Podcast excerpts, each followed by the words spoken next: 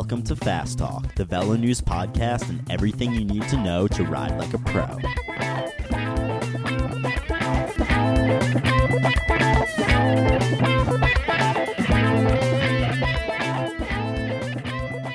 Hello and welcome to Fast Talk. I'm your host, Chris Case, managing editor of VeloNews, joined as always by that big dumb horse, Coach Trevor Connor. Don't worry, he calls himself that.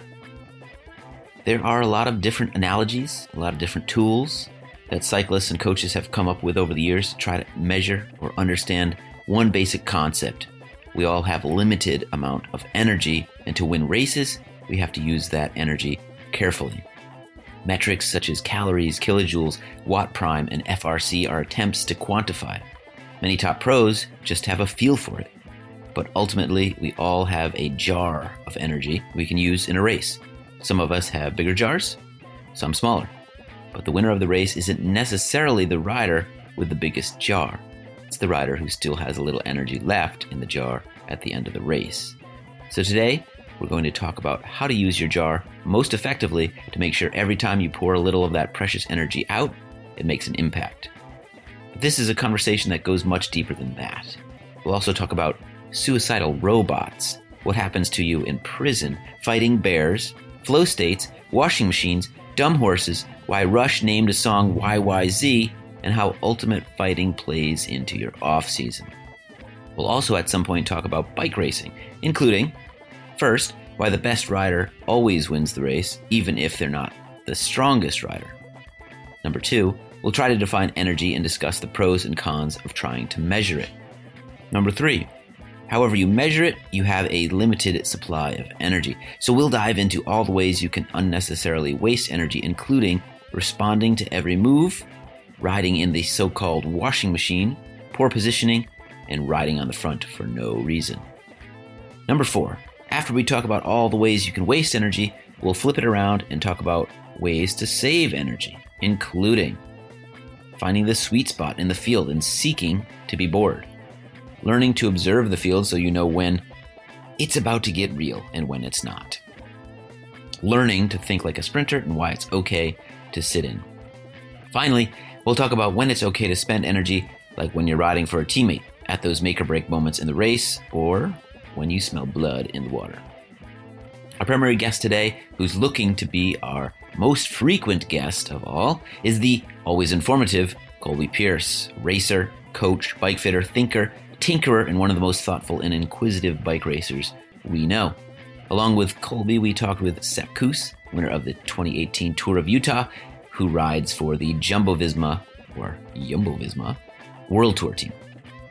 Finally, we'll touch base with another Canadian and World Grand Fondo champion, Bruce Bird, who talks with us about how to read the field. With that, fill that cookie jar with lots of cookies and get ready to eat them one by one. Let's make it fast.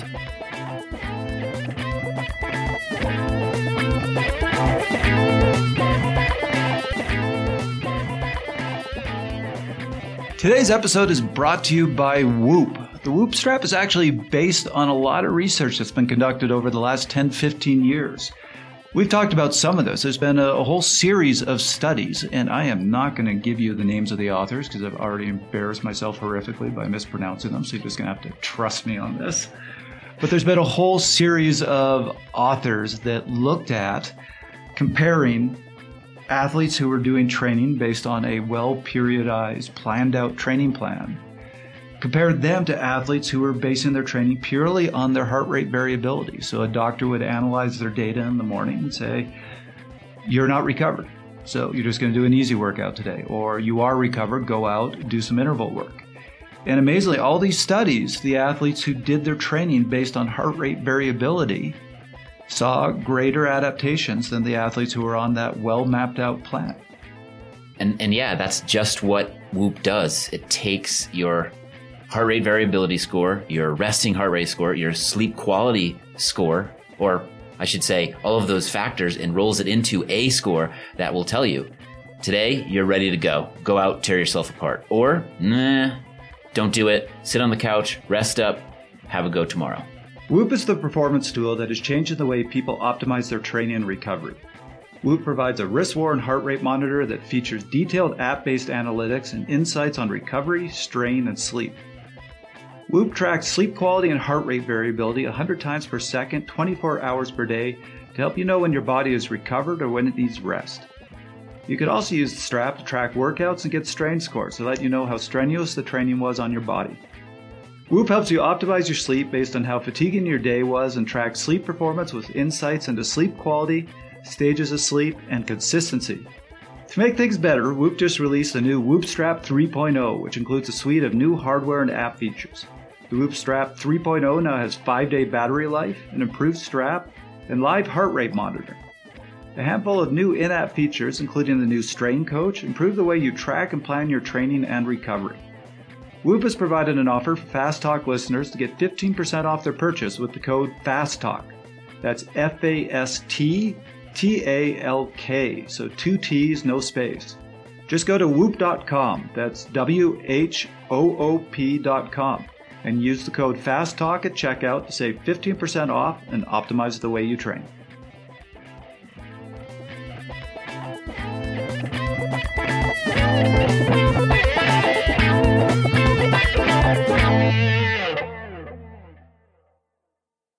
Last time I was here, I walked up the stairs, and Trevor's robot greeted me.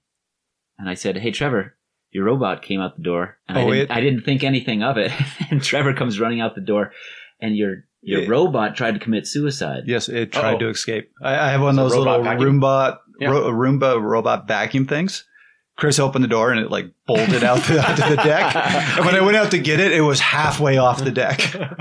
Foreign contaminant. So if you hear robots chirping, if there's weird noises, it's because we're not in our typical studio. We're in a, for now, makeshift studio. We're gonna spruce this place up. We're gonna make it. We're gonna dial it in.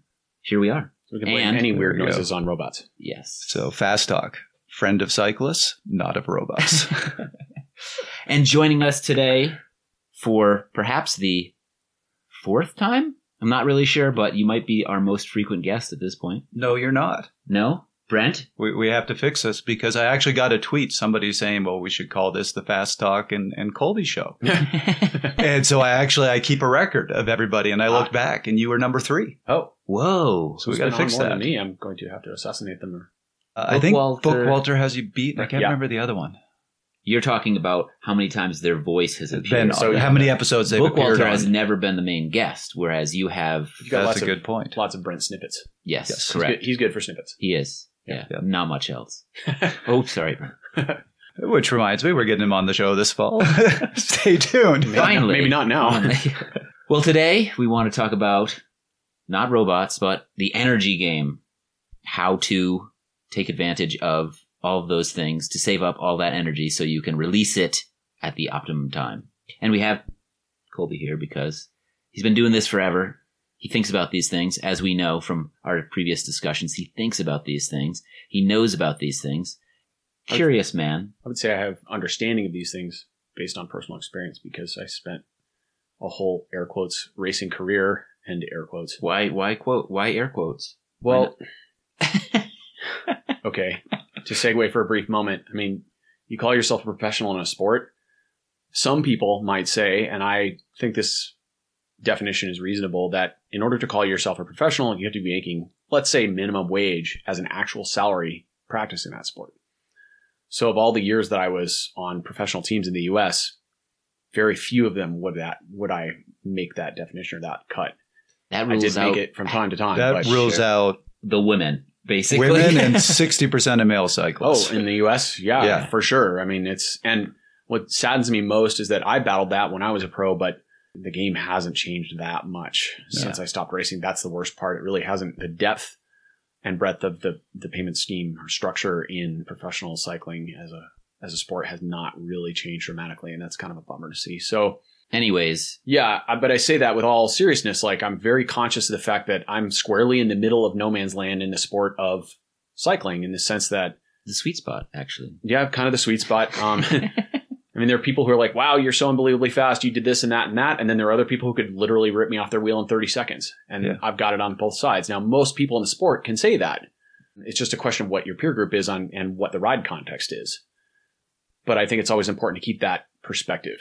Maybe we shouldn't have Colby on. He doesn't sound like he's got a lot of confidence in himself. Well, the point I was actually trying to make is that I spent a whole air quotes career basically making the most out of what is really a glorified hummingbird engine. I mean, I'm not a high powered rider. I've never had a big VO2, never had a lot of watts to throw around. So that's why you had to use your brain more. My brain, how am I going to survive in this draft? How am I going to make it down around the course in this corner? I'm going to have to corner 2 miles an hour faster than most other people. It's just the way it is. Mm-hmm. And you develop skills by necessity is the mother of invention. But, on that note, I have seen a lot of cyclists that have enormous engines that can't win a race because they just get taken advantage of. They don't use their brain. That's a great point. I call that the Phil Gaimon complex or Phil Gaimon example. Does he say Gaimon or Gaimon? I don't really know. I'm going with Gaimon. Okay. We got to keep count of how many people we offend on this particular episode. So far we got Bookwalter, Gaimon. What else can we go for? I coached Phil for a while, so I'm just going to go with it. All right. But Phil's a great example because he is obviously an enormously talented cyclist in a pretty narrow bandwidth, i.e. VO2, and he's skinny and he's got the right fiber type to make power on steep hills, right? But Phil grew up racing in Florida, where his skills weren't maybe as useful as they could have been initially, but he was still probably on any given day at least 5% or 10% stronger than the next strongest guy in any group ride race he did. The advantage to that is that Phil could win pretty much whenever he wanted. He could do ridiculous stuff. The disadvantage is get away with it, so to speak. The disadvantage is he never learned to hide his cards. He never had to. Yeah. Even if the entire field of 80 people ganged up on him and a breakaway got up the road 5 minutes, Phil would eventually just wait till everyone got bored, and then he would just swing out into the wind, pass the entire field in one giant sprint, and then bridge the 5-minute gap solo, and then probably drop everyone and win. That happened multiple times. He was that good. But then when he got to Europe and suddenly the deck was filled with cards that were very close to his ability level, he couldn't corner as fast. He didn't understand how to save those cards. That plays exactly into what we're talking about, which is how do you learn how to save energy for the right moment and use your bullets at the right time? Because when Phil gets in European peloton, he's no longer a big fish in a little pond. He's a big fish in a sea full of sharks, and still very talented, but development timeline was sort of staggered and a little bit discordant because he didn't carry the skills, the basic racing skills with him to Europe that could have helped him prosper on a bigger level. So we get to have his awesome Worst Retirement Ever show, which is a whole different outcome and pretty cool. That's a conversation I've had with a lot of athletes when they're at that phase where they can just win a race by outpowering everybody. What I always say is you will eventually hit a level where you can't do that, where you are going to put in your biggest attack, look back, and everybody's sitting on your wheel. There's only like two people in the world that can do that. Peter Sagan at his best and Mathieu van der Poel at his best. And the rest of the world can't always get away with that stuff. Right. You got to be clever and strong. That's what is amazing about bike racing. That's why it's not an ergometer test or a marathon. It actually involves tactics, and that's why the outcome of almost any race is never known, even a race as long and hard as the Tour, until it actually happens. Mm-hmm. Yep. That's what makes cycling a beautiful sport. People miss this point all the time. They get frustrated. Oh, the best rider didn't win. No, actually, the best rider won every time. Yeah. Yes, there are those crimes that happen occasionally, like when Shelley Olds made the break in the Olympic road race and then flatted out of it. Right. That was a crime, but it wasn't a crime against Shelley and it wasn't a crime against tactics. It was a crime of, this is 2012 and we still have pneumatic failures in bike races, which is kind of ridiculous. So things happen like that. But aside from that, the best rider always wins the race. Yeah. Right. Because they were if you're dumb enough to toe to the line, they're smart enough to sprint around you. Yeah. So let's talk here about energy. And why don't we start by giving... I won't do one of my nerd bombs and give you the scientific definition of energy. Please. There really isn't much. It's just joules. It's not that complicated. Sorry. I'm not going to excite you with that one. But let's talk about what energy is and even is there a way to essentially measure energy that you can use in a race? Anybody want to jump on this one? I gave mine. It's joules. Really simple. Yeah. I mean, kilojoules is the basic... measurement. It's the amount of work done over a ride or a race, right? The interesting part about that is it doesn't really consider the rate at which you do that work. So you could burn 1,000 kJs in 1 hour. That's a really hard hour. Or you can burn 1,000 kilojoules over 4 hours where you're just puttering along doing nothing. Now, here's my nerd bomb because power is defined as work over time. Mm-hmm. Right. So it is. That's where you put in the time component. Yep. So then we're getting into a conversation about TSS, which is a way to score intensity over time, right? Right. So that's one way to look at it. And then you can break that down into different parts. such as FRC or functional reserve capacity, or W prime is another way to look at a similar metric.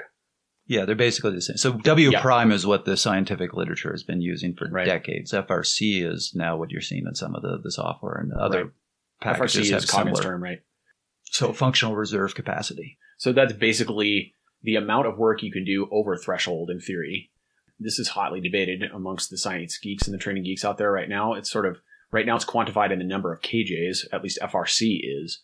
What I find interesting about this, to nerd out for a minute, is that we quantify threshold as an absolute number, right? Which that's a whole other conversation as to whether that's a good strategy or not. But we don't quantify FRC as an absolute number. We don't say your FRC is 525 watts. Instead, we say, well, this is how many kilojoules of work you could do in between your threshold and infinity, your sprint power. So there are different ways to burn up those KJs. In theory, you could be just 20 watts over your threshold and you might have a longer duration, but it would still be the same number of kilojoules as if, on the other hand, you were 100 watts over your threshold, you might only have a couple minutes.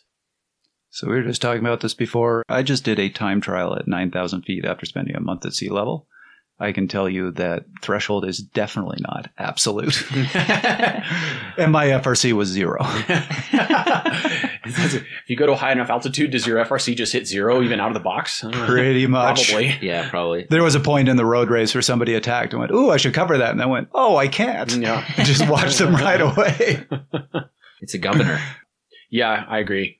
I really struggle with FTP because it is relative on any given day. And on a day where a rider's super smashed after 7 days of hard work, FTP becomes this hypothetical ghost number. Well, it's still 310 watts. Could you do 310 watts for an hour right now? Well, no, I'm tired. Well, then what does it mean? So, no, I mean, these are all good points. That was kind of what I wanted to get at, is we have these metrics that can be useful, but I don't think there is yet a number that we can put on energy saying, here's how much energy you have in the race. Here's what you can use. We had an episode probably a few months ago now where we talked with Mondo at Xert, and they have this really interesting kind of live equivalent to FRC, but it adjusts as you're going hard. Yeah. Which I thought was really appealing because that's more accurate. Mm-hmm. It's going to go up and down as you do these efforts. It's that jar analogy. And there are other companies working on a similar metric. I was talking to Pat Warner and Ben Sharp at Stages, and they've got their Dash Head unit, and they were talking about doing a similar metric where you're quantifying a rider's FRC, or I don't know if they're going to use that terminology or not exactly, but that concept. And then you could see on the screen, in theory, you've got one bullet left or 10% left of your gas tank of magic bullets or matches. However you want to. Matches you could use. Your matchbook is low. Yeah, your matchbook is low, so proceed with caution.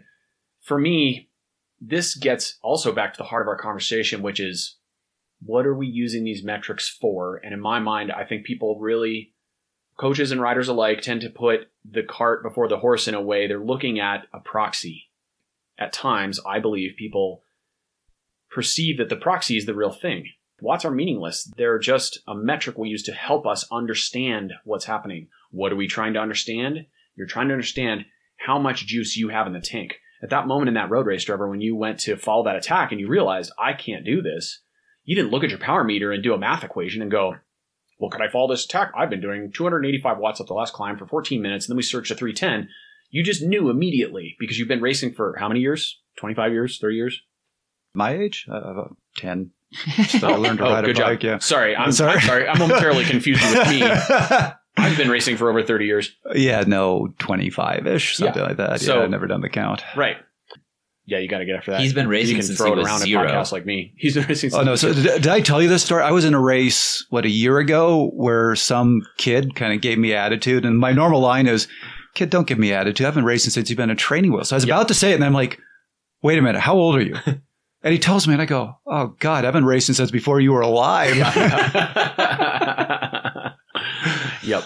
Okay, so you didn't look at your head unit at that moment, or flick to some screen and see what your max power was, or power in time and zones or anything. You knew intuitively and instantly that if you followed that attack, you might explode into a million pieces and have to stop racing or get shelled hopelessly or whatever. So my point is, that is the essence of bike racing, is knowing at your soul, in the core of your being, how many watts you have left and finding the limit of that depth. That is the point of competition. Heart rate, kilojoules, FRC, the time on the road, how many bottles you drank, how much food you had, all of those are different things you keep track of to help you figure that out, to help you hone and refine that intuition. That is the art of bike racing. That's what it's about. And if you don't understand this, go read The Rider by Tim Krabbé, and that'll give you a little window, perhaps. I agree completely. But my quick addendum, I did look at my power later. And then I cried and cried and cried. That's what power is. That's what files are for, is to do a postmortem afterwards and help you learn and go, okay, I can see that on the first climb I went way too ballistic. I didn't feel like I was. So my intuition was a little mistaken. I had, my balls were too big or whatever, ovaries, excuse me, ladies. And I got too excited and I went way deep trying to keep up with whoever. And then I put myself in the hole. Or conversely, okay, I can see that I was a little too conservative in the first half of that time trial, and I could have ridden a little harder, and I probably left a few seconds on the course. So we're going to get more into the strategy later in this episode, but just going with this example, what I did, I arrived at the race thinking, okay, I want to get in the breakaway. I want to be in the move. I want to attack. I want to be aggressive, and just hadn't factored in. I just spent a month at sea level. I can't attack at all at 8,000 feet. So when the attacks happened and I saw that I couldn't do anything, I immediately changed my strategy and went, I got no high intensity. I got no big power. So I started racing by, when they would ease up, move to the front. I would be like second wheel. Yeah. And when they would attack, I wouldn't even try to respond. I would just sag, start ramping up the speed slowly so I could get back onto the back of the field. Mm-hmm. And then when they used up, move back up to second wheel. And that's how I had to get up the climb. And how did you, were you able to survive in the pack until the final grade? I think the race finished. I survived at the high school outside of Nederland. No, it's all the way up to the ski resort. Oh, so it finished with a, for those of you who aren't familiar, it's like what, a 5K climb that starts at about 9,200 or something, right? So the high school is at 84. Right. No, I mean the shelf road climb probably starts at probably about 9,000. The highest point of the race was 93. I was checking all this afterwards. Okay. So a little lower. Yeah. Yeah. So it's probably a 5K climb or. It's high. Yeah. Yeah. It's high and it hurts. That's a rough finish. So, yeah. Okay. So it's a hilltop finish at a really high altitude. I mean, I was on a time limit. Unfortunately, you can do this. You can only do the sagging so much when there's 20 people in the race. Right. Yeah. Right. Right. And I eventually got caught out by it and then just went, okay, I'm going to go into time trial mode. And I basically just held pace with them almost all the way to the top of the climb. Yeah. And then I got in with a few guys peak to peak and finished with them. Okay. That's all I could do. That's all I had the energy for. And that's sometimes survival mode is the mission. Yep. So, I mean, we could talk about all the metrics, but I'm just going to throw out the way I like to describe it. I like to think of it as a jar of energy. Mm-hmm. We all have a jar. Each of us has a different size jar. Some people's jar is bigger. Some people's jar is smaller. That's one factor. But the other factor is the size of the mouth. The rate at which it can empty. Right. It's how much can you dump the energy out. So I'm somebody, like I said, I was made from the ground up to be a domestique. I've got a huge jar with a very narrow mouth. So I have a lot of energy to spend, but I can't spend it very fast. Mm-hmm. Where a sprinter might have a much smaller jar, but a huge mouth. A giant lid that he can unscrew and just dump it all over the floor immediately. All out. Right. And I think it's really important to know what type of jar you have, because that's going to play into your strategy a lot. So with me, I know if it comes down to a sprint, if there's four of us in the sprint, I'm fourth. It's just the way it's going to work. But if I can turn it into a race of let's all spend a whole lot of energy, I'm going to outlast a whole lot of people. For sure. What size jar are you, Colby? I'm always a small everything. Small jar with a small mouth? I'd say you're a medium jar with a medium mouth. Getting weird, but... I don't mean it to. Maybe I do. I appreciate that. Well... I'll say this. It's all relative, of course. It's all relative, but also depends. Cycling, this is what another beautiful thing about cycling is. There's so many little niches of the sport. And so it really depends on what kind of race we're talking about. On the track, you're one thing. On the, you know, like. Right. That's what I'm saying. And of course, that's because the demands of the event are different on the track. You know, what's the most easy to compare apples to apples metric we use to compare riders all the time is watts per kilo. And that, of course, applies very well to a race like the one Trevor is talking about, with a whole bunch of climbing and then finishes with a whole bunch of climbing and then a climbing cherry on top. But watts per kilo, we have to remember, to quote Coggan, all mathematical models are invalid. The question is, what is their domain of validity? Meaning, how is watts per kilo actually useful in the real world? Well, you got to remember what it is. I mean, watts per kilo is just numbers on a paper, and those numbers represent how much power the rider's putting out relative to their weight, which means that in the real world, that would be two riders riding against each other. And we're comparing the watts per kilo, but they're riding in a vacuum because it has zero account for aerodynamics. And in nearly all bike racing, aerodynamics play a massive role in the outcome. Massive. There are lots of other factors that confound things like watts per kilo in predicting race results, unless you're talking about a really steep hill climb. If you're talking about Pikes Peak hill climb, watts per kilo is a great way to predict the outcome of a race. Or Zwift. Yeah, or Zwift, assuming the rider's honest about the kilo part. So to that end, you look at the demands of the event, like in a track race, in a points race, which was one of my specialties. The race is about 35 to 45 minutes long, and you average about anywhere between 50 and 55K an hour. So aerodynamics play a heavy, heavy role in the outcome of that race. And I happen to be really aero. I'm not that big of a motor, but the other thing I can do is go again and again and again and again. Right. And I've got a big FRC, but the size of the bursts that I'm doing are big, but they're aero. And so I'm recovering better than a rider. So it adds up. Mm-hmm. So over time, I slowly start to gain an advantage over my peer group. And that's how I was successful. But you put an engine like that, in particular one with my fiber type, which isn't really that good at dealing with steep stuff or high torque situations. And you put me in a domestic road race with steep climbs, and I was nothing special at all. If I was really, really trained and really, really fresh and everything went great, I could be and have an impact on some of the domestic professional races, like Sea Otter or stuff like that. Redlands, I was kind of floating around here and there, but I never had great results at a lot of those classic stage races. Something like Beauce, I just been getting my teeth kicked in all week. I mean, I was there, I was part of the pack, but I wasn't doing anything special. So to that end, that goes back to knowing yourself and knowing what kind of engine you have. And also the nuance of that is knowing what kind of engine, how your engine specifically will play out on what type of course. And if you want to waste a lot of energy, try really, really, really hard to win races that you suck at. Yeah, sure. I've done that a lot in my racing adventures. By choice or by? Just by stubbornness passion for the sport. Absolutely. Then after a while, I was like, I'm really not that good at this. Maybe I should do something else. And then one day I was like, I think I'll try track racing. And then I was like, oh, wait, I clicked. Better at this. That's part of the adventure, too, is figuring out where you use your bullets. And if I can interject with one more point to that effect, I've had this conversation with a couple of my riders recently. I do believe that we always need to look at the long game of the sport, at least 12 months in advance, whenever you're thinking about your season and your goals, whether you're a coach or an athlete. Athletes need to understand that there are only so many efforts, so many times you can really reach down into your soul and dig really deep. Yeah. And if you're smart, you use those efforts on days where the race suits you and things are going well. You haven't already flatted 4 times and you have a shot to do the best you're going to do. That's the day to use those rides. Now, if you're competing at the world level, then you use that on World Championship Day, but most people aren't. Maybe it's their district time trial, or maybe it's their district criterium championships. That's the day where they dig, and that's their goal race. But far too often I see athletes use that level of effort on a training ride, in a group ride, or in a race where they have really no chance of doing well anyway. Maybe they're not a climber, but they're just absolutely destroying themselves in a local hill climb. Like, be smart about this, dial this back, use this as training, and use your energy on the day where it's really going to benefit you and maximize things, because maybe we've got maybe a dozen really deep days in a hard season, tops. And those days, if you use them right, you're throttled afterwards. Yeah. I think of it as you have this line.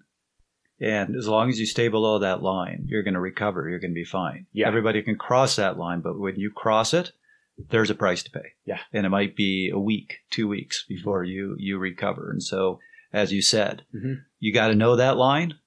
And if you're about to cross it, you have to look at it. You have to look at the race. You have to look at the event and go, context. Is it worth it? Yeah. Yeah. Is Kansas your goal for the season?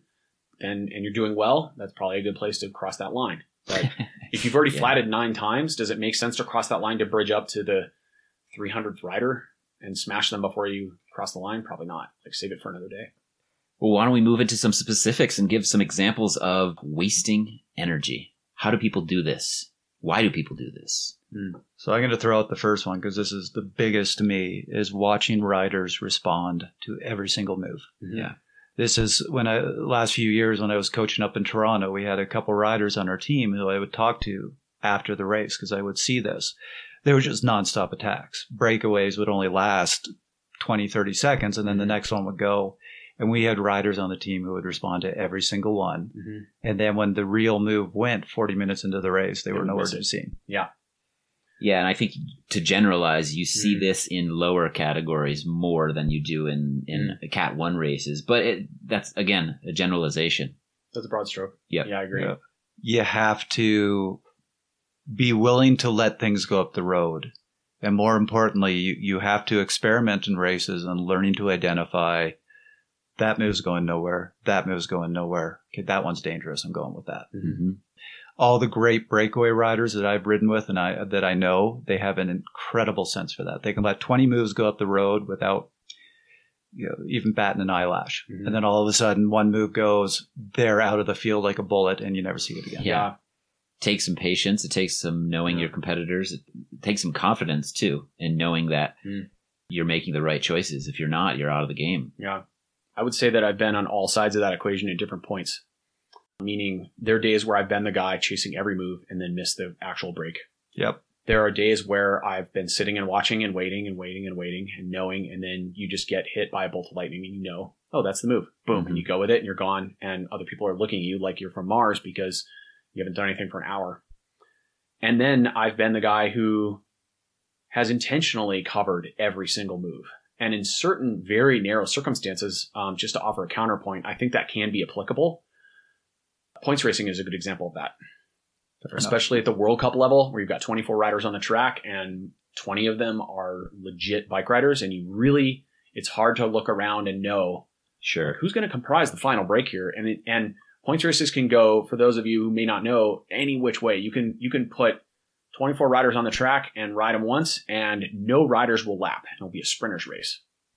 Although sprinter's race is really a misnomer because when you have 12 sprints, that's not something a true sprinter can usually repeat. On the other hand, you can have that same 24 riders on the track and put them there, and you'll get the winner will lap 4 times. So it's an absolute yard sale. There are people everywhere. And so there are lots of chances. That means the second place, third place, and fourth place riders may have taken 3 laps, et cetera, et cetera. So that involves covering a lot of moves. The interesting part about it is later in my career, I started to work really honestly, and this is a bit of an off-the-wall idea, but just go with me on it. I started to work on my... Chris is laughing at me as though... This is nothing new. I really believe that when riders are really in tune with what's happening and they have... rested, peaceful, confident mind, they can go into a race and have a large degree of premonition. You Nice. Have all humans have voyances, clairvoyance, clairvoyance, etc. It's just a question of tapping into it. And there are days where I would go to the race, and as a coach, I was able to do this on certain days. And as a rider, I would look at the points race field when they were all standing waiting for bike check, and I would look and just see and listen to what my brain came up with and my intuition came up with. And I would say, these 4 riders are going to be in the top 3. And there were 3 or 4 times where I was 100% right. I did it once when Brad Huff raced a World Cup. I was like, follow this guy, that guy, and that guy. Now, as it turned out that day, Brad didn't have the legs to follow any of those guys, but those guys were the top 3. I just knew. And it wasn't because I'd watched their splits or knew their training or talked to their coaches or anything. You just see it. You just know it. Yeah. A lot of the people listening here, you're racing the same people. Right. Every race, right? You can start to get a sense of who's the guys that are always in the breakaway and who are the guys that are never in the breakaway. Yeah, and take advantage of that for sure. And that's local familiarity is a powerful weapon in that sense. I'm talking about maybe another level from that where I'm racing with 20 guys I don't know at all. Then it's a little harder, and you just have to. Yeah, yep. It's just raw intuition. And there are moments also, I'll say, in a peloton, a road peloton, particularly in a road race, where the field's kind of whipped into that angry bee's nest sort of action of the race or chapter of the race, where people are attacking and you know there's going to be a breakaway and it's happening and it's just blunt force trauma. People are just hitting and going, right? And you're sort of watching going, is that it? Is that the move? Ooh, should I follow this one? Should I follow that one? And they're not always, but frequently, if you're really in touch with what's happening, the psychology of the peloton, you feel the energy of the peloton approaching a kind of a crescendo. Mm-hmm. And when that point hits, the very next move is the one. So it's not even necessarily about mechanically or intellectually thinking who is in the break. These riders are dangerous. It's more about the timing. It's about the energy of the peloton. You can just tell that everybody's just frenetic and they're going and going and the elastic's going to break. And it's just the right move. You cover 1 or 2 moves and boom, that's it. You're gone. And whoosh. I love that you bring that up because so many riders really focus on this is what they read or what they're told is you have to have the right mix in the breakaway, which is always nice. And there's certain teams that you do need to see in the breakaway, but you're never going to have that perfect mix. Right. And I see guys miss breakaways because it's always wasn't quite the right this team. Right. Yeah. I always tell people, spend more time looking behind you than in front of you for exactly what you're saying. There are times you can attack the field at 500 watts and you won't get a second on them. Yep. There are times you can just roll away at 200 watts and you'll get 30 seconds. Yep. You have to read what's going on in the field because that gives you a better sense of when the winning move is going to happen and when it isn't. I agree with you 100%. And just like any flow state, right? You hear athletes talk about their perfect race or their perfect marathon or whatever they did.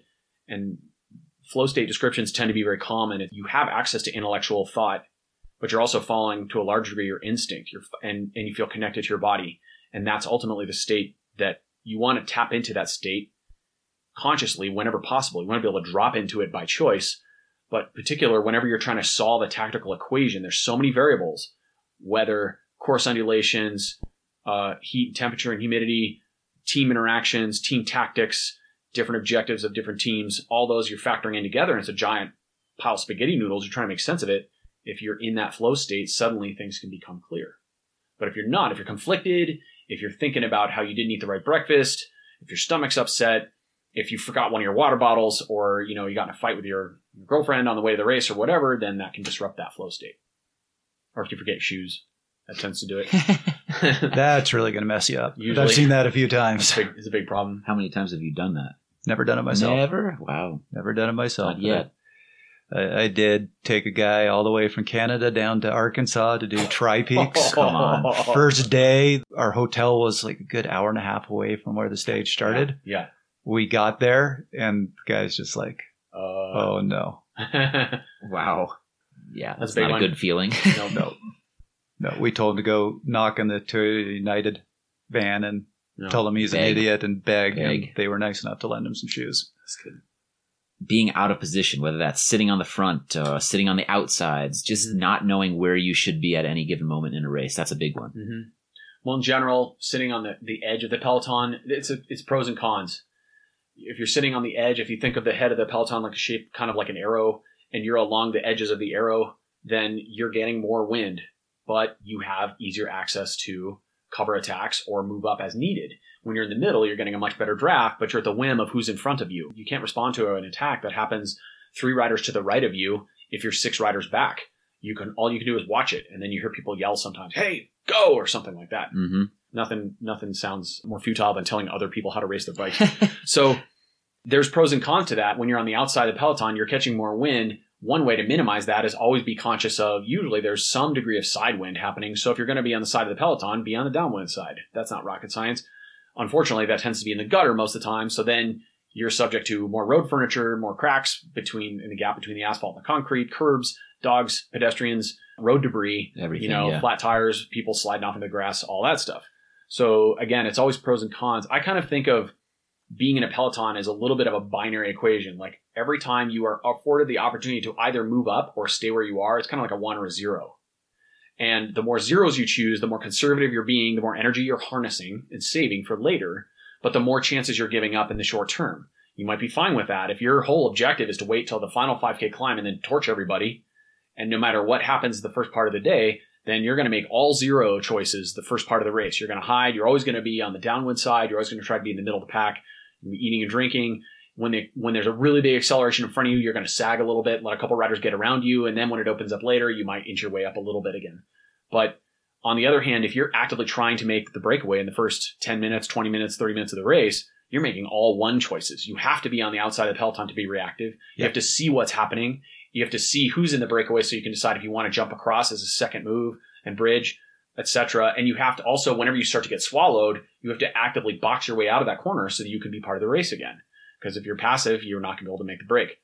So this goes back to your earlier point about how important it is to learn to read the field and see what's going on. Because there are times in the race where nothing's going on. So sit in the middle of the field. You got it. There are times where if you're 5 wheels out of position, your race is over. And you need to know those moments. I mean, I still remember first pro race I ever did. The thing that struck me the most was seeing all these guys who were high-level pros at the back of the field, sometimes even off the back, just chatting away. And you were like, not paying attention. I'm like, I thought they were pros. So don't they know better? And then over the year, I realized at the right moment, they're at the front. They have to take advantage of those relaxed moments. They knew when nothing was going on. And they just went to the back and saved energy. The essence of this principle is that as a professional rider, you become very astute and very accomplished at saving as much energy as possible at the right moment, which is, of course, what we're talking about. And that sometimes means literally being last wheel in the peloton and conserving.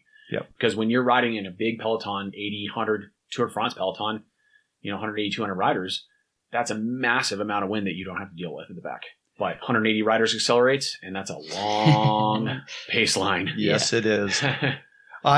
When I was learning how to read the field, one of the first things I learned to do is there were certain riders, exactly like Chris was saying. If they were at the back, you knew nothing was going on. Yeah. And when you saw them at the front, you scared. Knew. Yeah. Something's happening. Yeah. Yeah. One of my first Boulder Roubaix road races, which is a famous local race here in Colorado. It's just like it sounds. It's half dirt, half paved, approximately, depending on which year and which iteration you did. I showed up thinking I knew what I was doing, and all the Coors Light guys were there, and there was a huge field. This is back when we had 100 rider pelotons and local 1-2 races, which unfortunately isn't really a thing too often anymore. And I went into that first dirt section, probably 85th wheel, thinking I was going to do something cool, save energy. That was a great example of a painful lesson, saving energy at the wrong moment, because I got my teeth kicked in. I spent the next 3 hours hanging on for dear life, chasing, going through the shrapnel, guys getting dropped, crashing, flatting, water bottles, avoiding cussing, bottles, dirt, dust, can't see. That was one of my early. You had a story to tell after that one, but you didn't do very well. Okay, so we have to move on to this next one because Colby added this to our list, and I really want to hear what this is. Riding in the washing machine as a way of wasting energy. Yeah, I've been guilty of this many times. If you think about the front of the peloton, once the breakaway is established or once the rhythm of the race is established, there tends to be about 4 or 5 riders at the front pulling or plus or minus. And then just behind that, there's sort of a group of about, we'll say, maybe 30% of the total peloton size that's sort of trying to be sixth wheel. And this is the washing machine. So you kind of battle your way up to sixth wheel or eighth wheel. So you can see what's going on. You can feel like you're at the front.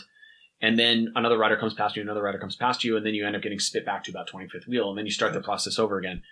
And if you do that for 30, 40, 100K, it's a lot of wasted energy. And I recall one day, I think it might have been at a stage in Beauce, where I just got sick of doing that for like 100K and I dropped back. And then there was Ian McGregor at the back of the field. And he was like, dude, I've been watching you do that for like an hour and a half. What the hell are you doing? And he was just sitting there like 3 lengths off the back of 130 rider field, just floating, telling stories and like eating gummy bears.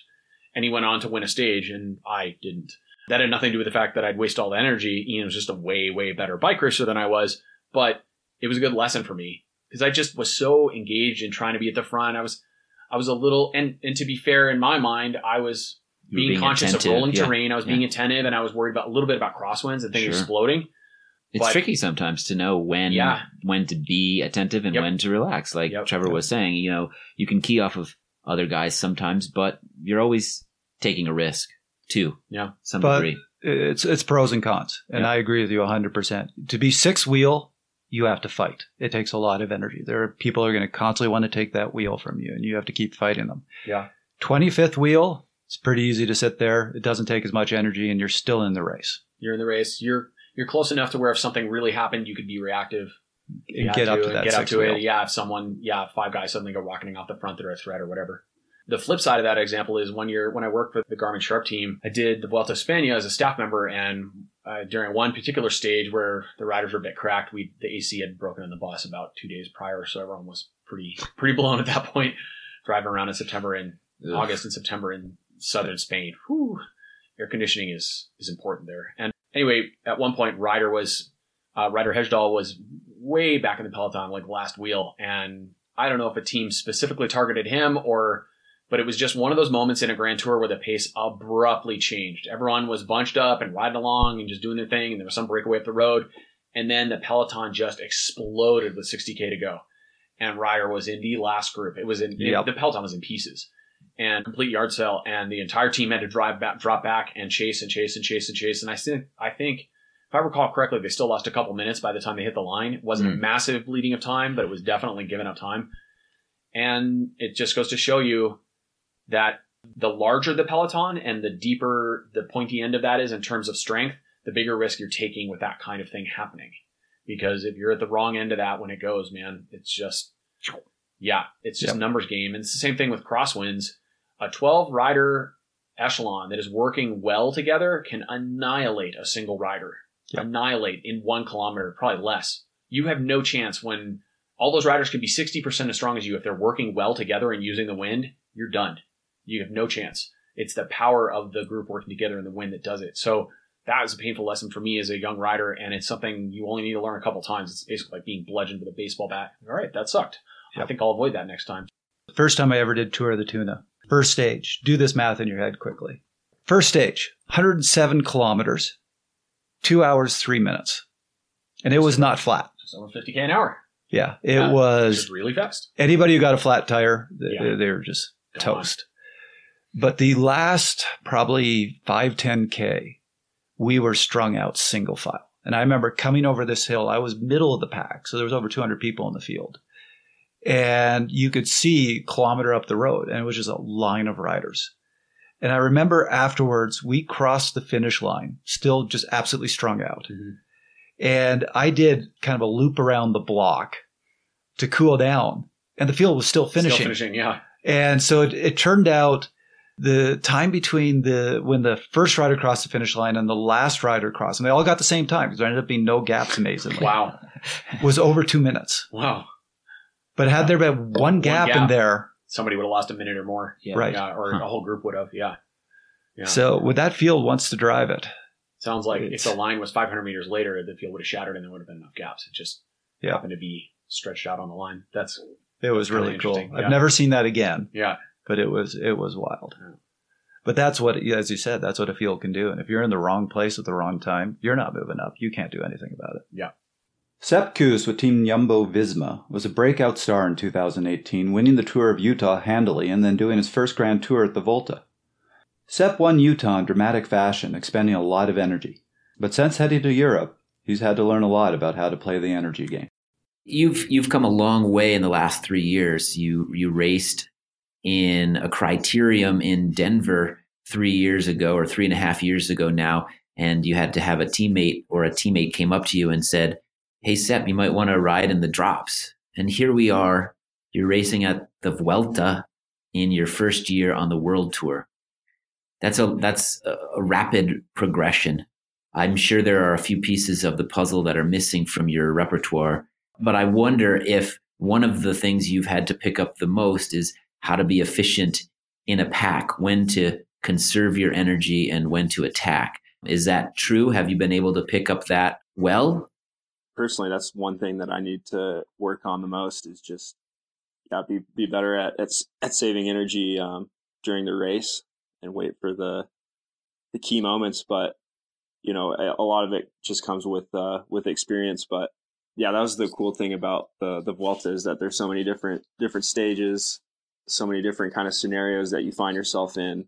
And when you're around a lot of guys that have done not only that race but have been professionals for 10 or so years, you kind of cue off of them, kind of see how they float through the pack, compare them to other guys that are, you know, maybe wasting energy.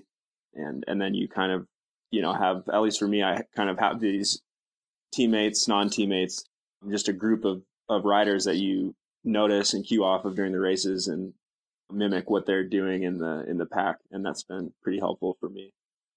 So what are the things that they're doing that you see as a good example of what to do in terms of conserving energy? Yeah, I think a lot of it's hard to explain when you're not in the heat of the moment, I guess. But, you know, guys like Valverde, he's really just calm, never needs to put his nose into the wind until he does. And when he does, it's usually something that's going to make a difference. Whereas other guys attack at the wrong moments. They're not going to use the right momentum, things like that. And you can kind of see the guys that look like they don't care about the win until they win. And then the guys that look like they really care too much. And then they're exposed at the end, I guess. So I think that's one example. Yeah, it's really hard to explain. I guess the guys that hang at the back, but don't really hang at the back, like Yates is pretty calm. You know, some guys you think, oh man, they've been at the back all day, but then you look around at the front and it's like sounds like there's a sweet spot to be in, both mentally and sort of physically, in terms of where in the pack you want to be. You don't want to be too close to the front because then you're getting wind in your face. You don't want to be too far back because then the chances of getting caught up in a crash or moving the or missing the move are higher. It seems like it's all about having a sense for the race and knowing that sweet spot that you need to be in. Yeah, exactly. So a lot of it is just having that sense experience. But I think a lot of, just personality wise, you can see certain guys get a bit agitated maybe, and then they're wasting energy trying to be at the front, and then on the opposite end you see guys that are way, way too calm, and then they'll miss a split or get caught out in a crash, things like that. So I think it's just knowing yourself, how to stay calm, how not to get worked up and use a lot of energy that you don't need to use, but also not being super complacent and just kind of feathering around in the back. I got to ask, I've talked to you previously about this. There were times at the Tour of Utah this year where you launched attacks when it seemed like it was really early, or you didn't need to launch an attack because you were already in the leader's jersey. And history would tell us that the best method would just be to sit and play defense. But you were aggressive out there. Is that something that you've learned from, that you can't get away with that in Europe as much? Is that just your style that you can't hold back when you want to be aggressive? You got to be aggressive. Yeah, a lot of it depends on the situation, and I think for me, I was just having fun, honestly, not really thinking about the end result. And maybe you do something that's not the smartest thing, but maybe I guess I was just lucky and had good shape and was able to make some moves that were a bit risky, I guess, make those kind of things work. But in Europe, there's definitely a lot less forgiveness for something like that. And there's deeper talent pool.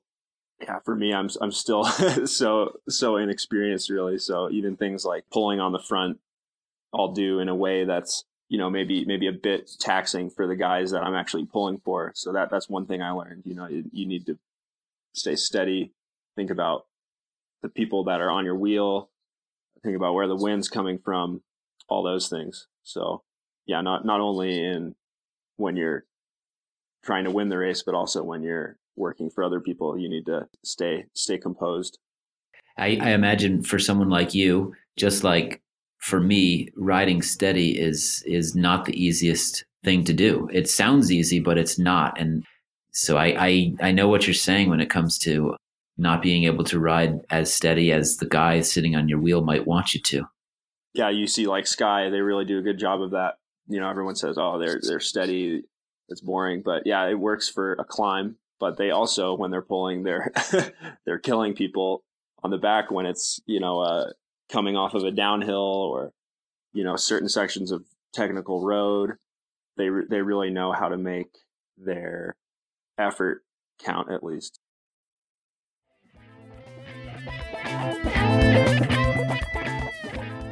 Whoop is the performance tool that is changing the way people optimize their training and recovery. Whoop provides a wrist-worn heart rate monitor that features detailed app-based analytics and insights on recovery, strain, and sleep. Whoop tracks sleep quality and heart rate variability 100 times per second, 24 hours per day, to help you know when your body is recovered or when it needs rest. You can also use the strap to track workouts and get strain scores that let you know how strenuous the training was on your body. Whoop helps you optimize your sleep based on how fatiguing your day was and tracks sleep performance with insight into your sleep quality, stages of sleep, and consistency. To make things better, Whoop just released the new Whoop Strap 3.0, which includes a suite of new hardware and app features. The Whoop Strap 3.0 now has 5-day battery life, an improved strap, and live heart rate monitoring.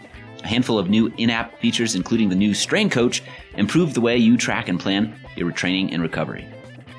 Whoop has provided an offer for Fast Talk listeners to get 15% off their purchase with the code FASTTALK. That's FASTTALK. Just go to whoop.com, that's WHOOP.com, and use the code FASTTALK at checkout to save 15% off and optimize the way you train.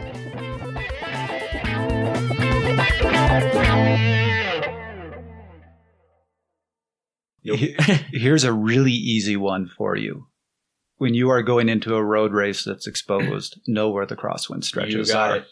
Because the difference going through a crosswind stretch when you're sitting 10th wheel versus 60th wheel, if you want to talk about wasting energy. Yep. Because that 60th wheel, you are in the gutter. You are dying. Yep. You're probably going to have splits that you're later on going to have to bridge across. 100%. I would extend that to any obstacle or any pinch point or anything that causes the pace to rise, whether that's a transition from pavement to dirt, or a narrowing of the course, or a change in direction on the course that changes the wind direction from which it comes from. All of those times and others that that I'm not listing, that's when you need to be way more attentive, most likely be way closer to the front, because something's going to happen. The chances are likely that something is going to happen.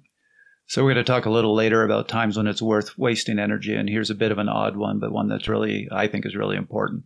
If you are at a race that you really care about and you've never ridden the course, a day or two beforehand, preferably 2 days beforehand, drive or ride the course. Yeah.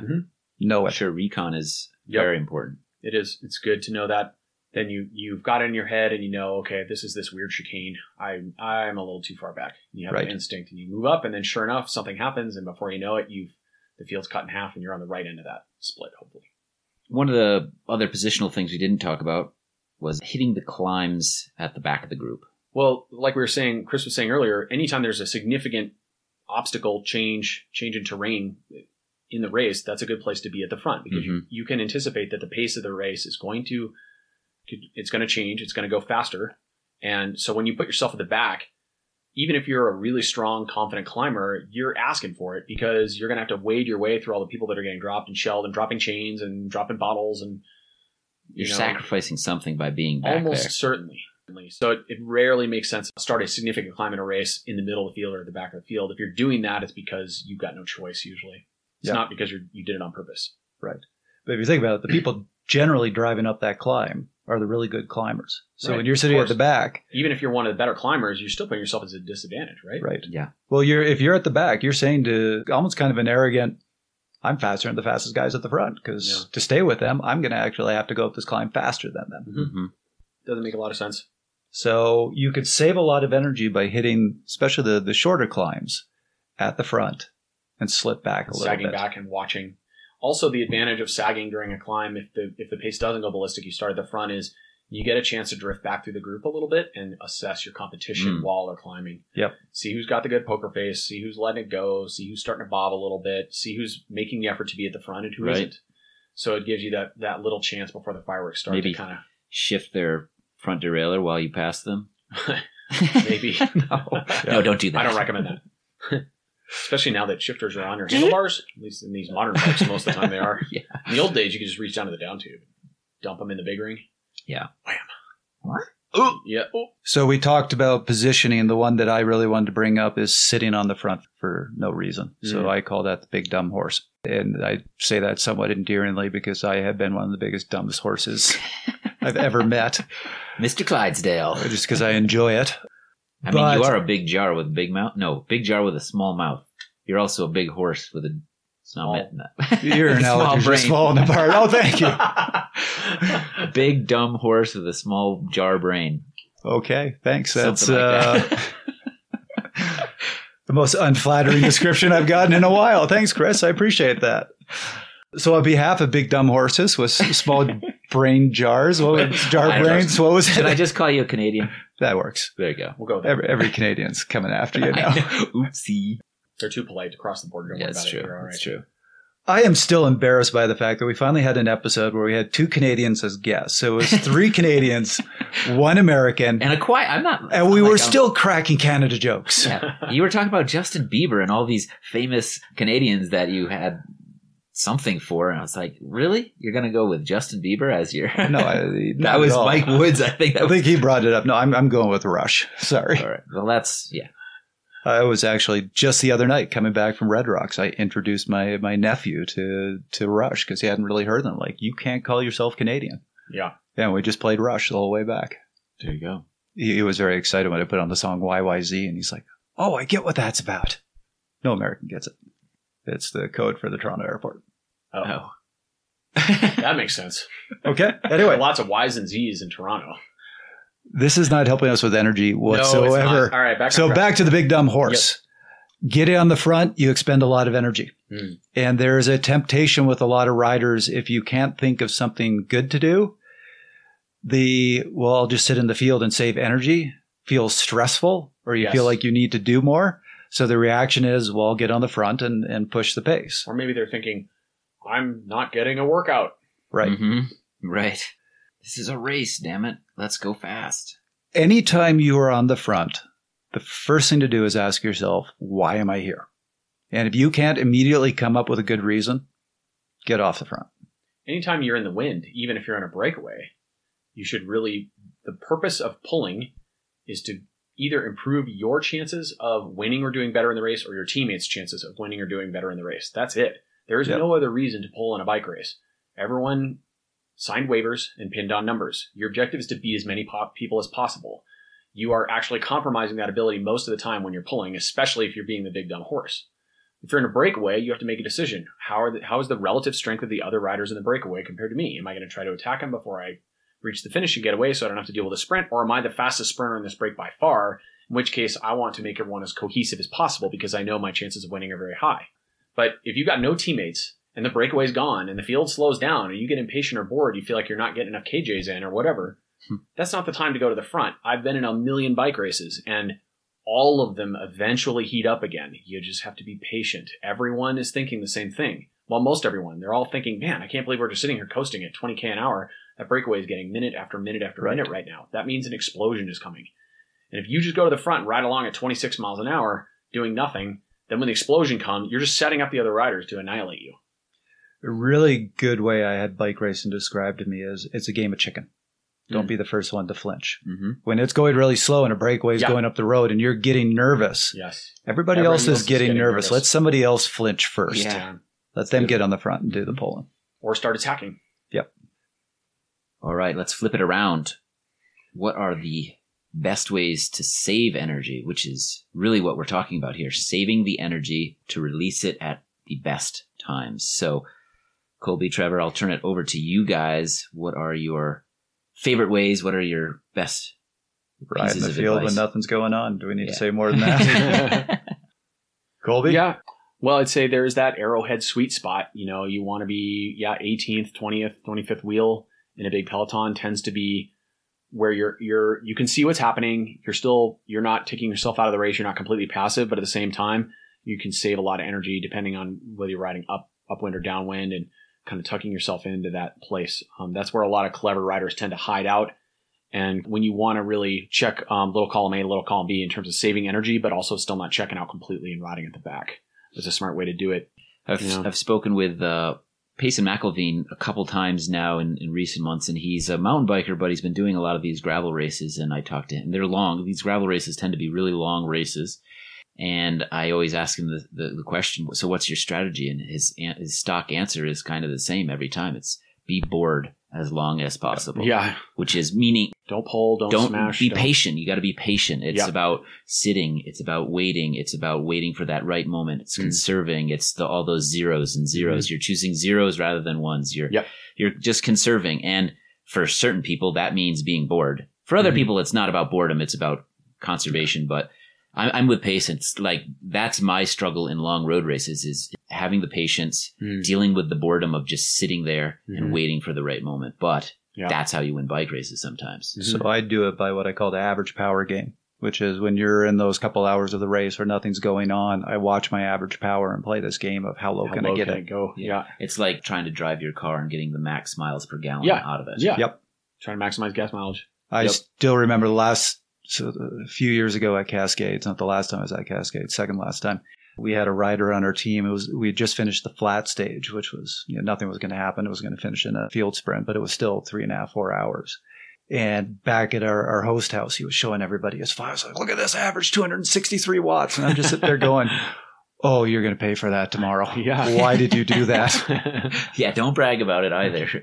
Yeah, races are not places to shoot for high average powers, unless you're talking about the Lookout Mountain hill climb. It's a 20-minute hill climb or whatever, and you're just smashing. Even there, it doesn't make sense to go for it necessarily because, again, wind factors into most races. Unless you're talking about a hill climb that averages 20%, you're still doing work for other people. So you want to practice the energy game, this whole, or average power, or whatever you want to call it. This practice not wasting energy. I used to love to do this. I would go to the weekly Wednesday night training race. And when I was getting pretty close to some target races, I would go into that race, and my rule was I couldn't break a 155 heart rate. Mm. And it's figuring out how to stay with the field, stay with the leaders without ever doing a really big efforts. Yeah. That's interesting too. And doing that on us, like if you can do that week to week on the same course, you can see improvements. You can experiment with things and try different things and try to bring that number down, that average power down. Yeah. I wouldn't do it every time, because I do believe in going to training races to rip yourself apart. But I would have a couple in a row where I go, now I'm going to go to practice surfing wheels, staying in the right spot, so I'm never in trouble. Yeah. I've given my riders that kind of task list in training races from time to time. I'll ask them to treat, especially a flat crit. Those are the most useful ones from a coaching perspective, because you can do anything you want with them. You can have them go to the front and smash themselves into oblivion. You can have them sit in and try to time sprints, or you can have them float, treat it like motor pacing. And I'll tell them, I want you to never hit the wind today. You're doing as little work as possible. And I also want you to give me a report card of who did what. So I make them watch the tactics of other riders. Right. So this rider attacked 5 times. This rider pulled, for no reason for 5K or whatever. And then we all dropped him later or whatever. And then a lot of times that's a useful exercise because it keeps the rider from getting bored. It also teaches them to focus externally instead of internally on their own sensations. And it helps them sharpen their tactical acumen, because they're starting to look around and realize the patterns of racing and see the bad decisions that other riders are making, or the clever decisions that other riders are making. Sometimes they see like, man, I can't believe this guy just ninja'd his way across to that breakaway. How did he do that? I barely even saw him do it. Right. And if you were busy following wheels or you're already in the break, you wouldn't have seen that. So it can be a good lesson. Well, that's a great point. I don't think you can be a great racer until you can read the field. Yeah. Sense what's going on. Yeah. Multiple-time Grand Fondo world champion Bruce Bird is one of those guys who you just assume will be there when the winning breakaway forms in the race. I asked him about it, and he felt this ability to be in the moves comes from having a sense for the field. There's a time when the field, you can just feel some of the other riders. Okay, they're not kicking in, they're not taking turns. In some races, like in these Grand Fondos, the World Championships, where 400 people are trying to win in your 5-year age category, and it's on, the right time to go is as soon as you can. And as soon as you can might be a half hour from now. I don't know, it says for an hour. So, because everyone else is going hard all the time. It's crazy. It's so on. You have to have this fitness so ready for those, because what's happening on the road in front of you, you just caught this wave in front of you. They're all over the road. You have to navigate your way through the holders on these descents where people are crawling out from over the pass over the corners because they've wiped out and they're all bloody. You're streaming down the hill, and then someone's like, oh, here's someone's going fast. They jump on the wheel. You're like, get out of my way! They speak a different language. You're like, let me get behind the guy that I'm following. And I just feel like in those races, how much you have to use your voice amongst all everything else to help direct people and get yourself where you need to. These races are different. Be ready for all sorts of different scenarios that happen out on the road when 2,000 riders are out there in front of you. Yeah, but as you said, there's so much craziness. It's you can't rationalize it. You have to have the sense. Yeah, and if you wait around and try gaming it, well, I don't know. I haven't seen that work at all. Let's get back to the show and talk about how you learn to play the energy game. My advice as people are climbing categories is almost always the same, which is, when you get to the top of your given category, if you're a 4 and you want to become a 3, or if you're a 3 and you've got enough points to become a 2, wait as long as possible. Make them kick you out. Why? Because you learn the most when you're at the top of your category. When you're getting points and you're winning races or close to winning races, that's when you're learning how to win races. When I was 17, there was this unspoken rule. All of us had this race to become ones as fast as we could, and we thought it was cool. But it didn't really serve us because we didn't spend much time in the lower categories working our way through. When you're a 4 and you're winning 4s races, that's when you get the best lessons. That's when you make the biggest mistakes. You go, I could have won that, but I jumped too early and then 3 guys went around me, but I know I was the strongest guy. You'll never forget that moment. But if you skip that race to go do 3s and hang on for another 3 months in 3s races and be mid-pack, it would take you another year to get to the point where you're going to learn that lesson potentially. So I always advise riders to pause, just stay at the top of the category as long as you can until they kick you out. And the best case scenario is when the whole field gets pissed at you because you're winning so much and they gang up on you. Yeah. Then you're going to learn amazing lessons. Yeah. You got 80 people racing against you. Everybody wants you to lose. Yeah. That's the best time to win a race or get your teeth kicked in. You're going to learn either way. You can do no wrong at that point. Strength doesn't win races. Strength buys you a ticket to the poker table. Then you have to learn how to play poker. Well said. And a lot of guys don't understand that. Too? No, that's mine, actually. Really? Yeah. Are you sure?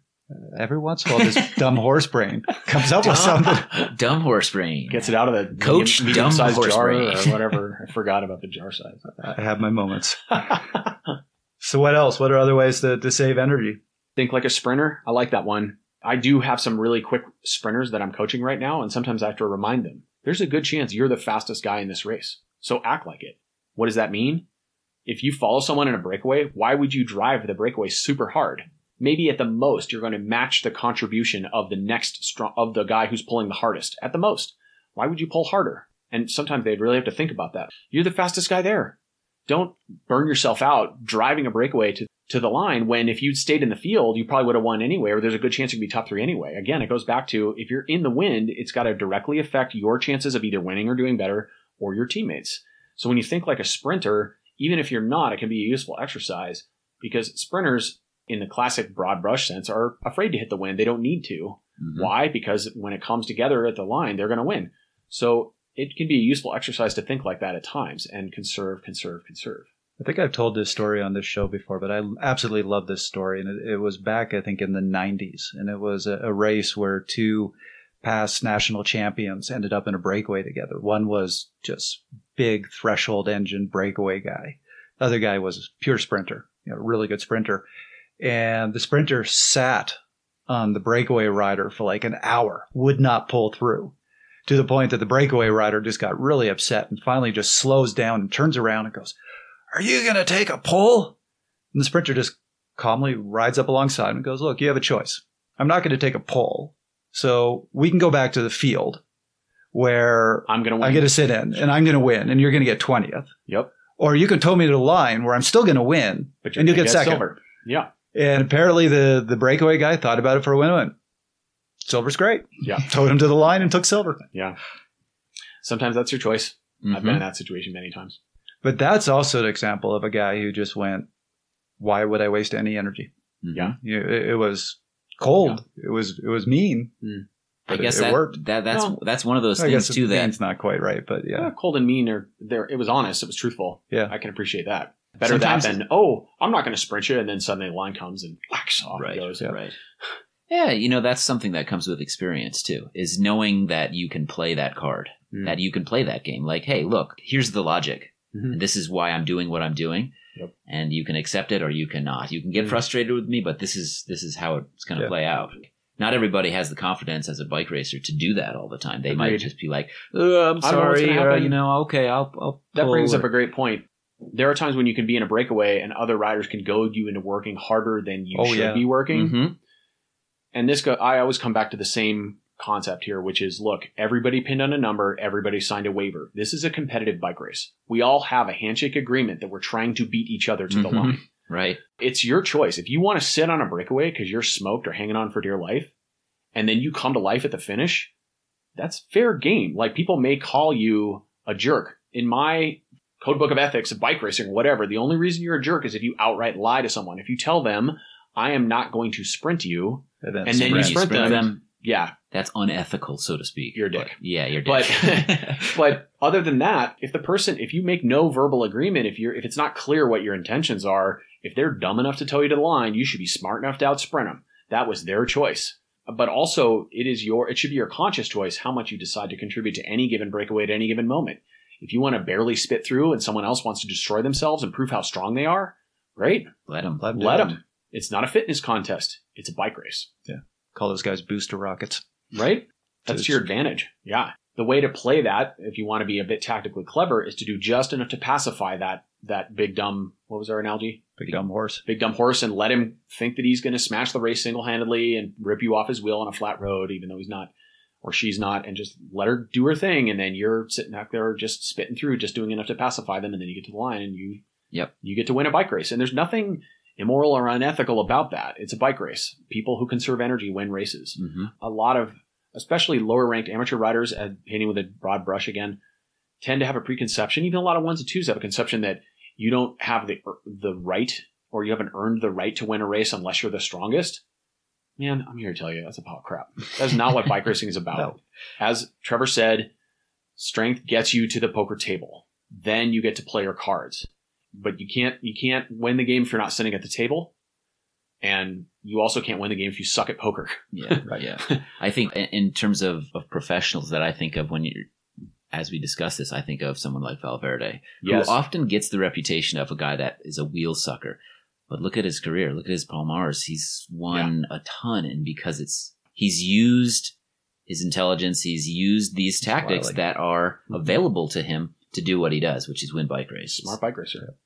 On the flip side of this, you brought up a really good point. A great way to waste energy is to get caught up in the mind games.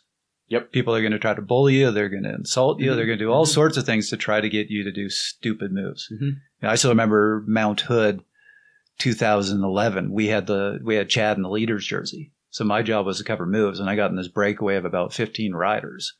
And they're all screaming at me to take poles. I'm sitting there going, I'm not going to help you beat my teammate. Yeah. Why would I take a pole? Right. They were calling me every name in the book. They were chopping my wheel. My favorite one is this guy chops my wheel and then goes, they rape people like you in prison. Jeez. Wow. Yeah, some people can be pretty aggressive. And they also, speaking of when you're moving up through the ranks, if you're the new guy in the field and it's a local race and they'll take advantage, they're your fresh meat. They'll try to take advantage of the fact that you're a little bit greener or something like that and try to goad you into doing things you shouldn't do. Mm. And so you have to be wary of that. Have a little discretion. Yeah. So it's exactly like you said. Don't say you're going to do something and not do it. Right. Then they have the right to be upset with you. But you probably did the best job you could on that day, Trevor, because you were barely doing anything and you were upsetting the continuity of that break. Right. And if we got caught. If you had caught. Right.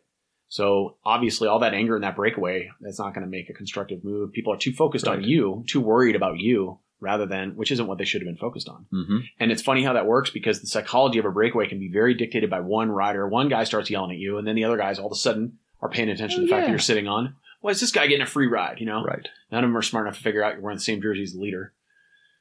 Okay, that's fine. At that point, you have two choices. You can explain it to them, which may or may not pacify them. But your goal isn't to pacify them. Your goal is to disrupt the breakaway. Right. Mm-hmm. The fact of the matter is, half of them knew what I was doing and knew it was the right thing. They just wanted to see if they could get me to work, if they could bully me anyway. Yeah.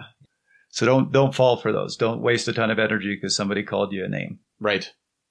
Go, wait till the parking lot afterwards. Go shake hands, offer them a beer, and it's usually pretty cool. Hey, man, I don't know if you knew this, but my guy was winning the race, and now he's still in the jersey. So yeah. Shall we tell some stories about when to spend energy? Those critical moments in a race when you don't hold back. So I will start it off as the pure domestique. If you have a guy in the leader's jersey, as we were just talking about, and I will say I didn't do much work in that breakaway, but part of it was because I knew as soon as we were getting caught, I was spending the rest of the race on the front, right? Mm-hmm. Yep. And I spent 20K chasing down Xert. That was the worst 20K of my life. Yeah. If you're a domestique, your job is to waste energy until you're dead. Yeah. Mm-hmm. But that's your job. Yep. Or to be. One of my favorite games is to play the welder.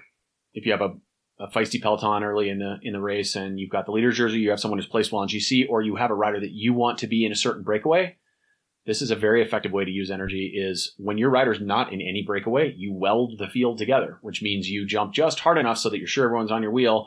And then as soon as you get up to speed, you just go and close the gap and weld it together. And then you watch, and the next breakaway goes, and if your guy's not in that, you weld again. And if the next guy, your guy's not in the next one, you weld again. And then the next break, your guy goes, and then you kind of just hang out in the gutter and let people do their thing and chase, and hopefully the gap goes. And then if it gets caught, you start welding again and reset. Yeah. Mm-hmm. That's a great way to constructively use your energy to help your teammates set up the right breakaway. Or maybe if your team is leading a category, like a KOM, for example, and you want to make sure your guy's in the break to go get more KOM points. Mm-hmm. Would be an example of that. Mm-hmm.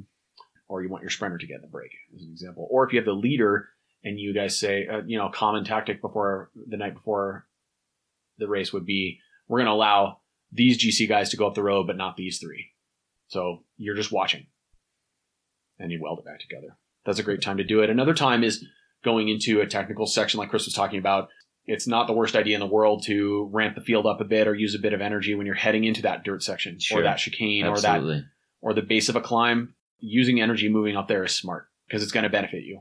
And in a crosswind, in my opinion, a strong crosswind, especially if you know the Peloton knows what they're doing and they're going to use it correctly, you literally cannot use too much energy to be in the top eight. It's like you might as well treat it like the finish line because that's what it is. I've seen races below absolutely to smithereens and crosswinds where you've had 200 rider Pelotons in 8 groups. Mm-hmm. And it can be the difference between making the first group or the second group.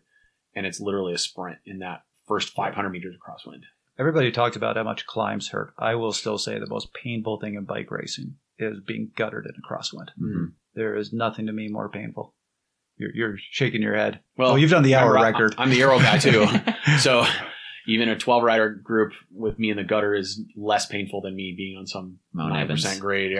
That's fair. I like the climbs. Where I'm a little happier. So I don't like that being guttered. Yeah.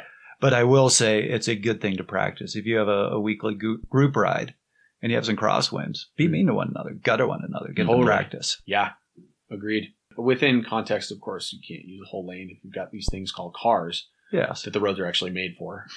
Just so you know.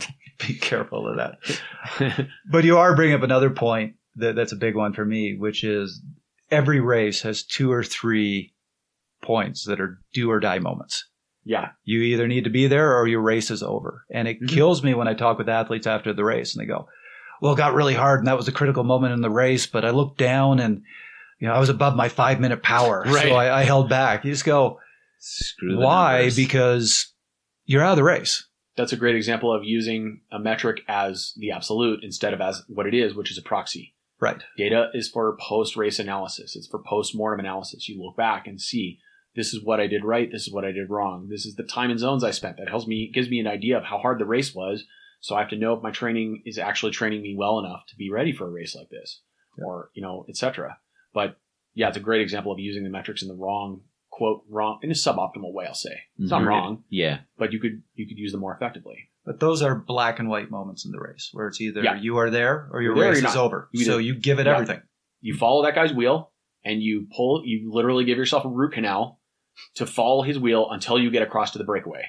And then you hang on for dear life for a kilometer until you're barely recovered enough to start pulling. And then you pull as hard as you can every single pull from there to the line. And that's how the break makes it. It's a very common race experience. And it's miserable while you're doing it. Racing isn't fun until after you cross the line. And then you go, man, that was so awesome. We went 400 miles an hour around that corner and we were going so hard on the flat road. But while you're doing it, it sucks. Yes. That's how racing works. Well, there's that great story of Swain Tuff. I think it was at Fitchburg. This was before he had gone pro. It was right before he signed with Saturn, quite literally, because he got in the breakaway. And he was a little heavier at the time and not as strong as he is now. And he was dying. And the story goes at one point he took his pole, moved to the right to let the next guy through, leaned over, threw up, didn't miss his next pole. Yeah. And there were 2 Saturn guys in the breakaway, and they went back to their team manager and said, like, this guy's the guy's a little chunky, and he needs to be a little stronger, but you can't teach that. And they signed him. Nice. And then he's a legend. Yep. That was probably the year he rode to training camp. Yeah. He had many of those years. Yeah. With the trailer with his dog on the back. That guy's unbelievable. We got to just do an episode of Swain Stories. Get them on. Absolutely. They'd love to. Yeah. Love to. Sleeping on the side of the road and encountering a bear, things like that. Do you think those 2 Canadians versus me, I get picked on at all? Or do you think, is he? Oh, he would snap you like a twig. Well, if he was physically in the room, yes, he would probably destroy me. I have always said, I can't tell you how many times riders have said to me in the Peloton, I will see you in the parking lot. And I'm like, tell me where. I'll be there. Yeah. If Swain said to me, I will see you in the parking lot, I'm pulling out of the race and I'm getting the heck out of town. Y'all see you there. Bye. But he's a pacifist. He meditates in the woods before races. He does. Do you know what he does in the winter? Well, he actually competes in ultimate fighting, mixed martial arts. Yeah. His team was pissed at him because he showed up to the March training camp one year with a broken arm. That's understandable. But he probably responded, well, both my legs work. Yeah. Let's go train. Probably. Yeah. Okay, that's not saving energy at all. No, nope. That's spending energy. What are other ways to spend energy? My favorite, and I think a lot of people's favorite, is probably when they see blood in the water, it's time to go. Hurt people. Mm. You know, if you notice that somebody is struggling, if you see those signs and you feel it's... Attack. Go for it. So every time you and I go up a climb? Pretty much. Actually, whenever I don't even have to see the signs with you that you're struggling. I just want to do it. Just like daggers. Yeah! Well, it's like I gave him a little bit of a layup to put me down, and boy, did you dump that and do a dance. It's pretty much anybody on a climb. This is my one strength. How do you do a poo-poo boy or whatever his name is? A poo-poo boy? Poo-poo cough? Is that what you're talking about? Yes. Oh, that's Lachlan. That's a Strava handle. We just gave it away. He doesn't go by that anymore. Then we can give that away. He had two accounts. One, he would call himself Poo-Poo Cough, which is a rapper's name, I believe, and then something else. But now he actually has a Strava account. He has a real handle. He does. Yeah. Anyways, not saving energy there either. And then the obvious one, you see the finish line. Yeah. See the finish line. Don't save it. Yeah. At that point. A time trial, especially a short one. Yeah. I mean, obviously, that's oversimplified. You've got pacing to consider, but it's the opposite of what we're talking about in general, which is expend your energy as effectively as you can over the course so that your battery is completely empty by the end. Zero. Yeah. One thing I do see with people time trial, and you can speak more to this than me, is I see them overpace themselves, meaning they're too concerned about blowing up. And so they go at a pace that they know they can do to the finish line. I always tell my athletes, if you're going at a pace where you ask yourself, can I hold this to the end? And you go, oh, I don't know. That's going to be tough. Yeah. That's the right pace. My takeaway from that is you should hit 1K to go and think, okay, I'm either going to maintain this velocity to the line or pass out. I'm not sure which. Yeah. Then you've paced it pretty well. Last K should be absolutely hanging on for dear life in a flat course or a evenly paced course, that is. Mm-hmm. Yeah. Yep. Any others, guys? I think, like Colby said right at the very beginning of the show, the breakaway is a sprint stage in reverse for those breakaway riders. You want to attack. If you know it's the one, if you want to make it the one, it's attack as hard as possible to establish that break. That's your sprint for the day. Yeah.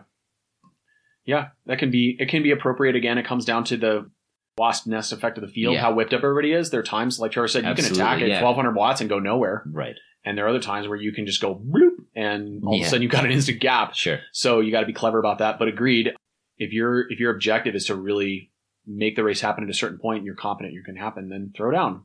Throw your chips on the table and see what happens. One of the biggest mistakes I see people make in the breakaway is not spending enough energy. I mean, often if you want to try to get in the breakaway, you're going to have to go with a few. But if you're in that breakaway where you think this one's got a chance, you have to approach it as, if we get caught, my day is done. Mm-hmm. Right. That's a good way to look at it. Yeah. There's no holding back thinking like, oh, we're going to get caught and then I'm going to do something again. It's right. This is it. This is my move. Yeah. I'm giving this everything I've got. We get caught. I'm finishing 20 minutes down. Yeah. That said, I will add there's some tactical nuance to that, which goes back to my comment about contributing to a breakaway. You should always think about your contribution to the breakaway in terms of what are the other riders doing? Am I doing 10% more than the next strongest rider or the next most contributing rider? It's really, strength is not irrelevant, but in terms of your own contribution, you need to look at it as how much is everyone else contributing? And it's not speed. It's not even time. It's you feel it. Right. Are they accelerating and are they pulling long and hard? But there are stages to that. Yes. When you are asserting a breakaway, you got to drive it to make sure the gap is established. I hate when I hear about guys going, oh, we had five of us. We were starting to get a gap on the field, but there was one guy sitting on. Yeah. Let him sit on, establish a break, then deal with them. Yeah. Then discuss. So once the break is established, then you've got more of that. Okay, let's analyze this a bit. How hard should I be pulling, contributing to the other guys? That depends on a lot of factors. If this is the first time you've ever been in a breakaway or ever had a chance to get a top five, then it would be perfectly reasonable to say, I'm going to obliterate myself in this thing because I just really want to be top five. Even if all other four riders drop me at the end and I get fifth, I'm going to be super psyched because it's the best result I've ever had. Okay, that's a big step forward for you. Understood. But you do that a few times and you go, okay, now I want to be a little more clever. I want to be top three. It's not good enough for me to be the last guy across the line in a seven-man breakaway anymore. I'm going to start comparing my effort to the other efforts and contributions of the other riders in the breakaway. And then you do that enough. And then you say, all right, now I've got the hunger, man. I want to win a bike race. And then you can be more selective about your races. And you can say, does this constitution of this breakaway really suit me? I've got this super strong dude in here and this amazing sprinter in this break. You know what? I don't like this. This sucks. Right. I'm going to kill it. And you sit on. Even though the break is established, even though those guys are all working hard, that's your choice. And then you're win-win either way, because if you kill it and they all get frustrated, you come back to the pack, you have reset your opportunity to do something else. Maybe you counter when they get frustrated, or maybe you counter when you get back to the group or you fall to another attack. It happens all the time.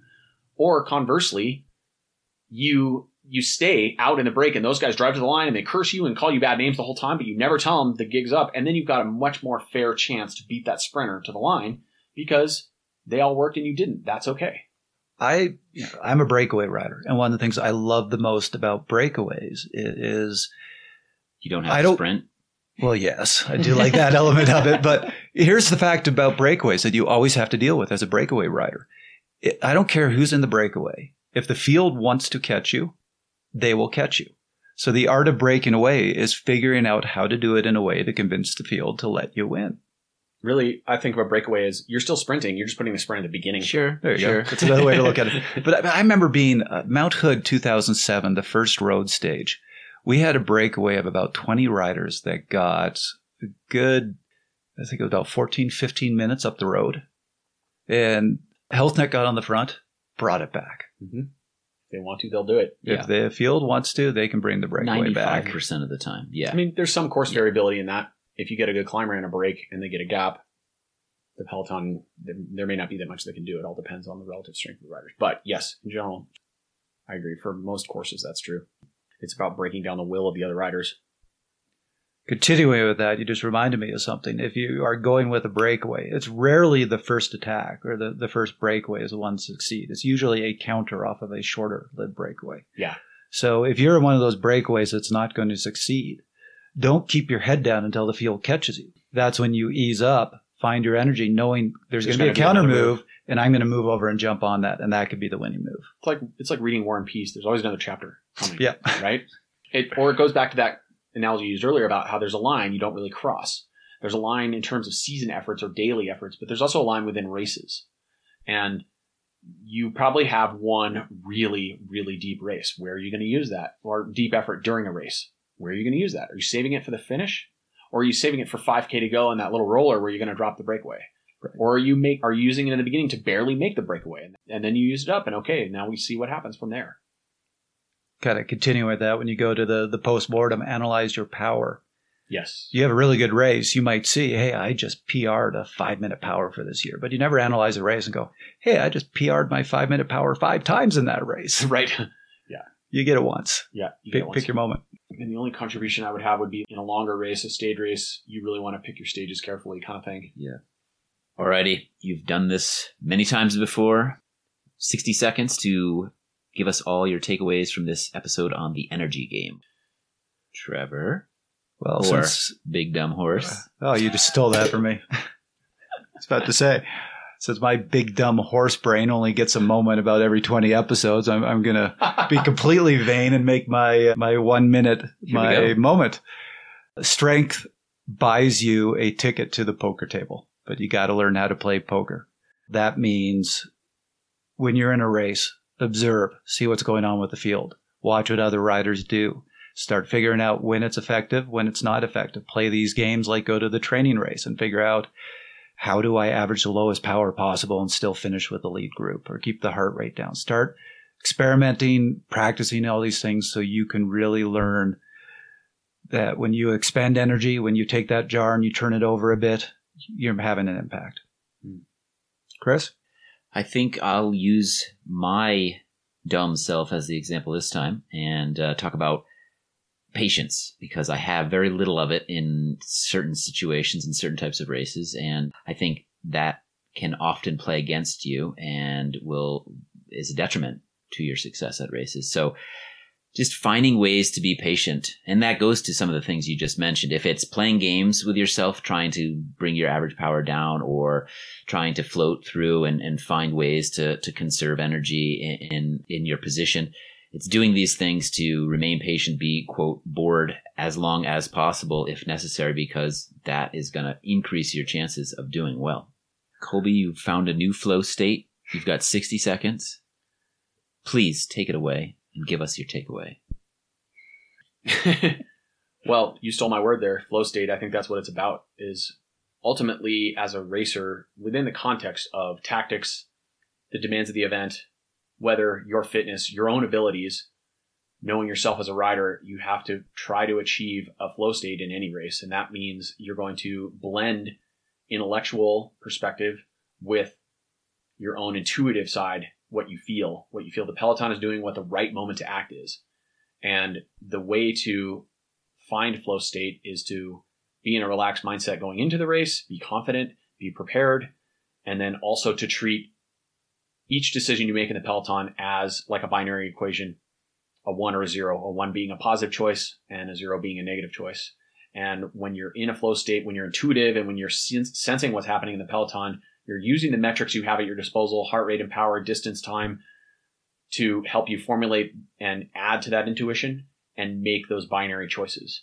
And that equation is ultimately results in your performance on the day, either individually or how you help your team. After the race is the time for post-mortem analysis and looking at the data and understanding, did I effectively achieve a flow state? And did I actually utilize that system of ones and zeros to the best possible impact? Did I manage my energy correctly, or did I use it at the wrong moment? That's what the data is for afterwards. It's really interesting that you ended with a piece on the binary system, kind of a robotic type mentality, whereas we started this conversation talking about Trevor's robot that actually tried to escape from his apartment. Suicidal vacuum robot. So we've come full circle. So I had my moment in this episode. Chris, that was not your moment. That was another episode of Fast Talk. As always, we love your feedback. Email us at fasttalk@velonews.com. Subscribe to Fast Talk on iTunes, Stitcher, Spotify, SoundCloud, and Google Play. Be sure to leave us a rating and a comment. Become a fan of Fast Talk on Facebook at facebook.com/VeloNews and on Twitter at twitter.com/VeloNews. Fast Talk is a joint production between VeloNews and Connor Coaching. Thoughts and opinions expressed on Fast Talk are those of the individual. For Colby Pierce, Sepp Kuss, Bruce Bird, Trevor Connor, I'm Chris Case. Thanks for listening.